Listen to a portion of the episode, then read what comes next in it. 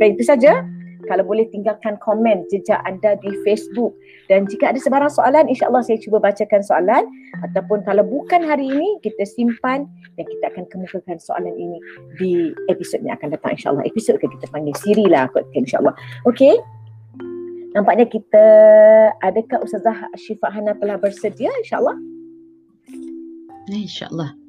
Alhamdulillah. Dan untuk pengetahuan semua, Ustazah Syifa Hana ni jauh dengan kita. Walaupun jauh tapi dia dekat di hati kita, cik. Gitu. Untuk bersama-sama dengan kita jilid dua, Ustazah sekarang ni berada di U K, betul Ustazah?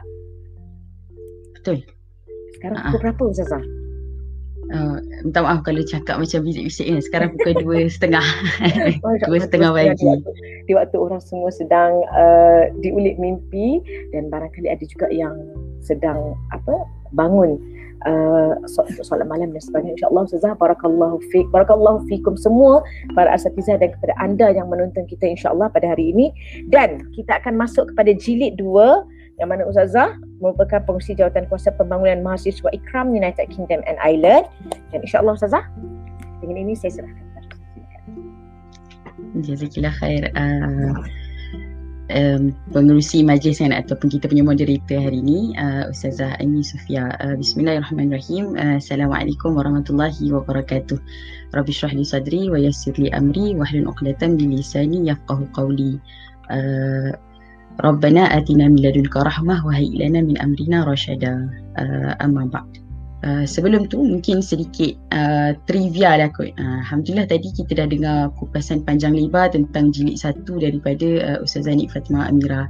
Uh, Masya Allah kan, kita dengar uh, apa ni, kupasan tu sahaja pun kita dah sangat uh, rasa teruja, dan kita nanti-nantilah apa pula yang nak, di, ni, nak disampaikan pada jilid yang seterusnya kan. Ah, trivia yang saya masukkan tadi ialah um, okay, buku ni uh, ataupun karangan ni adalah karya agung lah, ataupun masterpiece uh, kepada Doktor uh, Profesor Doktor Abdul Halim Abu Syuqah, uh, seorang uh, seorang warga negara Mesir, uh, tapi dalam sepanjang hayatnya uh, sering berpindah randah dan melihat keadaan dunia. Ada masa dia ke Syria, uh, dan uh, sebahagian besar kehidupan dia, dia uh, sebahagian besar kehidupan beliau beliau habiskan di uh, Qatar, uh, uh, dan uh, latar belakang, kalau kita tengok latar belakang um, uh, Abdul Halim Abu Syuqah ni, uh, latar belakang beliau adalah daripada bidang sejarah, uh, tapi setelah penglibatan dan uh, kecenderungan beliau terhadap uh, Islam dan perkara-perkara yang berkaitan dengan Islam, maka uh, beliau melanjutkan uh, pengajian dan me- meluaskan lagi meluaskan lagi minat beliau dalam bidang uh, sirah nabawiyah. Dan uh, kalau kita maklum, bila kita merujuk kepada bidang sirah ataupun bidang sejarah Islam, sejarah Nabi, sejarah para Rasul ni, uh, secara tak langsung kita akan kita akan bergelumang, kita akan banyak bermain dengan um, kalau kita boleh gunakan istilah bermain lah kan, bermain dengan uh, Al-Quran dan uh, As-Sunnah. Jadi kalau jilid satu tadi tu sebenarnya kalau kita boleh katakan dia, dia umpama macam indeks, ha, indeks kepada semua uh, dalil Al-Quran dan As-Sunnah yang berkaitan dengan um, wanita tu sendiri, ha, yang menyebut ataupun yang uh, berkaitanlah menyebut berkaitan uh, wanita muslimah tu. Uh, Okey, jadi uh, jilid dua hari ni uh, lebih kepada Uh, nak uh, fokusnya adalah kepada peranan wanita muslimah dalam um, dalam kehidupan sosial tu sendiri. Uh, kalau tadi tu tadi saya katakan di indeks kepada uh, semua perkara yang berkaitan dengan wanita dalam Al-Quran dan As-Sunnah. Uh, tapi kalau dalam jilid ni dia lebih nak memfokuskan kepada peranan wanita. Jadi dia mas, mas, uh, masih akan bercakap tentang perkara yang sama, uh, tapi akan jadi lebih terperinci lah, uh, dan lebih berfokus kepada uh, penglibatan uh, sosial wanita tu sendiri, insyaAllah. Uh, jadi uh, sebab hari ni sebenarnya kan dia adalah pengenalan kan, uh, jadi saya pun uh, nak nak memberikan uh, apa ni, macam kira Uh, teaser lah, teaser kepada uh, semua insyaAllah tentang jilid dua ni. Uh, dan suka jugalah kan, uh, ala-ala ala-ala uh, kita buat macam book review ni, uh, suka saya nak ajak uh, para pendengar, sahabat-sahabat semua untuk amalkan satu satu amalan bila kita berinteraksi atau kita baca buku. Uh, kita kita bila kita ber, uh, membedah satu-satu karya ni, uh, kita mesti kena tengok dulu apa yang nak disampaikan dalam um, apa yang nak kita sampaikan dalam uh, apa yang penulis nak sampaikan dalam uh, mukadimah ataupun pendahuluan. Uh, sebab pendahuluan itu sendiri yang akan bagi kita mindset ataupun bagi kita gambaran keseluruhan apa sebenarnya yang ditulis, apa sebenarnya penulis nak sampaikan, apa mesej dia kan. Jadi sukalah saya nak petik ataupun nak point out kan, nak nak uh, bagi uh, highlight kepada beberapa perkara uh, yang penulis dan uh, Doktor Abdul Halim Abu Syuqah sendiri uh, nukilkan dalam karya dia, dalam karya beliau. Uh, tadi kalau tadi Ustazah Nik Fatma ada ada letakkan uh, point, ada satu bullet tadi tu, uh, wanita adalah uh, pelengkap lelaki kan. Ha, tapi kalau dalam buku ni, Ha, kalau dalam untuk jilid dua ni, uh, bila saya merujuk juga kepada karya asal bukan karya terjemahan, uh, Abdul Halim Abu Syuqah diguna an, uh, an-nisa'u syarikatur rijal, uh, ataupun wanita adalah rakan kongsi, uh, rakan kongsi lelaki dalam misi memakmurkan bumi. Jadi uh, bila kita kata rakan kongsi, maknanya dia adalah rakan, status dia sama, dan uh, misi dia tu adalah Uh, misi yang dikongsi, misi yang misi yang nak dicapai, dan visi itu juga adalah visi dan mission yang shared together, yang dikongsi bersama-sama. Maka bila dikongsi ni, kalau kongsi ni kan kita ajar budak-budak kan, anak-anak tu kongsi, maknanya tak ada yang dapat lebih, tak ada yang dapat kurang, dia sama, sama ha, macam tu. Tapi sama tu pula dia bukanlah macam maknanya sama rata ni dapat lima puluh lima puluh, tak semestinya macam tu. Sebab nanti kita akan juga insyaAllah dalam kita punya kupasan so, semua tu kita akan kita akan dapat lihat bagaimana nanti daripada uh, dalil Al-Quran dan hadis, uh, makna ataupun daripada contoh-contoh sejarah uh, nabawiyah ataupun sirah nabawiyah itu, itu sendiri nanti akan ditunjukkan um, konsep uh, kita panggil kesamarataan. Maknanya Uh, orang lelaki uh, ada tanggungjawab dia, orang wanita ada tanggungjawab dia. Dan kat situlah kan uh, apa ni, kenyataan ni, rakan kongsi ni membenarkanlah kenyataan yang Ustazah Nik Fatma bawa tadi, iaitu wanita pelengkap lelaki. Uh, jadi sebab kita tengah uh, sebab jilid dua ni berbicara tentang uh, penglibatan wanita dalam Uh, kehidupan sosial, dan juga sebenarnya uh, tajuk tajuk penuh lah kepada jilid ni adalah penglibatan uh, wanita muslimah dalam kehidupan sosial dan interaksi dengan uh, dan interaksi silang jantina, ha, macam tu lah, ataupun interaksi bers, uh, dengan orang lelaki. Jadi nanti insyaAllah dalam kupasan uh, yang seterusnya kita akan banyaklah uh, dengar perkataan interaksi kan, ataupun maknanya pergaulan antara lelaki dan wanita. Ha, adalah disebut di dalam uh, mukadimah ni, uh, penulis menyebut macam kadang-kadang bila kita cakap pasal interaksi ni, kita uh, uh, lebih sinonim ataupun lebih dekat dengan perkataan ikhtilat, uh, kan, ikhtilat. Uh, tapi mungkin untuk lebih uh, menjadikan dia lebih umum, kita gunakan perkataan interaksi. Jadi uh, bila kita bercakap pula tentang interaksi ni, uh, interaksi antara wanita dan lelaki ni uh, dia akan Uh, wujud dalam setiap lapangan kehidupan. Uh, maka dia adalah salah satu daripada fitrah dan sunatullah yang Allah uh, tetapkan uh, dalam kehidupan manusia atas muka bumi ni. Ha, sebab kalau benda tu bukan fitrah dan sunatullah, maka Allah patutnya wujudkan je lah kan. Uh, satu jantina je lah, tak payahlah nak ada jantina yang lain, ha, macam tu kan. Sebab uh, semua ciptaan Allah ada ada tujuan, ada uh, ada misi yang nak di Uh, dilaksanakan di atas muka bumi ni, macam tu kan. Okey, uh, dan yang seterusnya dalam pengenalan uh, jilid dua ni, uh, penulis juga me- menekankan ha, menekankan tentang uh, satu satu aspek di mana asas interaksi silang jantina, ataupun maknanya bila wanita dengan lelaki ni berinteraksi, ataupun maknanya bila wanita tu muncul uh, di di, uh, di dalam Uh, tadi kan uh, Dr. Uh, Dr. Hara ada mention ataupun ada sebut tentang public sphere, uh, di lapangan di lapangan umum ni, uh, asas interaksi silang uh, asas interaksi yang akan berlaku tu adalah saling membantu dan memudahkan urusan. Ha, seperti mana yang Allah sebutkan uh, dalam uh, Al-Quran, wa ta'awanu 'alal birri wat taqwa wa la ta'awanu 'alal ithmi wal 'udwan. Saling membantulah kamu dalam urusan kebaikan kan, dan janganlah kamu saling membantu pula dalam urusan kejahatan kan. Ha. Dan uh, poin mana pula memudahkan urusan, sebab uh, Allah kata sendiri agama ni diturunkan untuk uh, memudahkan manusia kan. Ha. Dan agama tu sendiri Rasulullah sallallahu alaihi wasallam pula berpesan uh, ad-dinu yusrun kan, agama itu mudah, walan yushaddadina ahadun illa ghalabah. Ha. Uh, dan agama tu tak akan susah kalau uh, kita tak susahkan dia. Tapi kalau kita yang syadi atau kita yang susahkan, maka kat situ lah nanti kita akan bertemu dengan banyak halangan yang menyebabkan kita sendiri mungkin take a back, uh, take a step back. Kita akan macam sekejap, oops, macam susah je nak jadi muslimah ni, ha macam tu kan. Okay, so tu, itu uh, poin yang ketiga. Dan poin yang terakhir insyaAllah yang uh, secara ringkas lah yang saya nak kongsi dalam uh, pengenalan jilid dua slide ni, ha, ialah tujuan penglibatan tujuan penglibatan sosial muslimah. Ha. So kenapa uh, kenapa muslimah tu mesti terlibat uh, dalam uh, lapangan umum ni secara sosial, kenapa kan?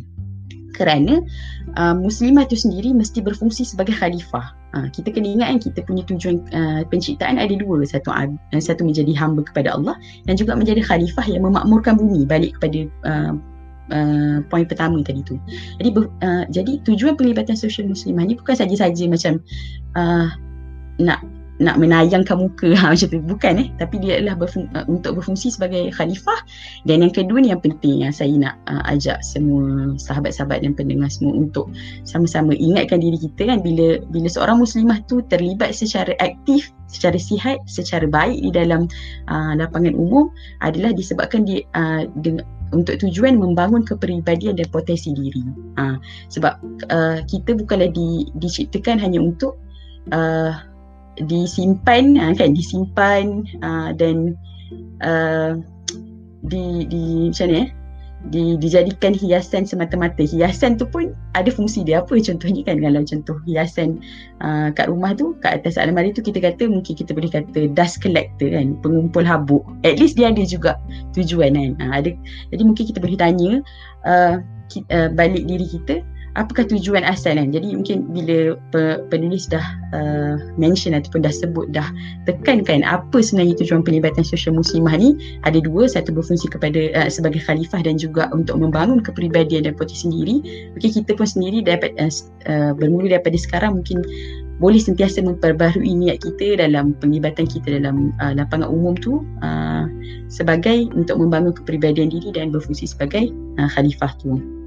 Jadi dia ada ceritalah kan, uh, penulis ada cerita uh, bila bila interaksi antara lelaki dan wanita kan, uh, dan pelibatan um, muslimah dalam kehidupan sosial ni, dia adalah situasi lapangan umum ataupun dan juga situasi lapangan khas. Situasi lapangan umum, sebagai seorang muslimah tu dia mesti nak tak nak akan terlibat Uh, dengan perkara-perkara yang berkait dengan ibadah khusus, contohnya masjid, uh, maknanya uh, nak menunaikan solat contohnya, ataupun uh, urusan jenazah. Uh.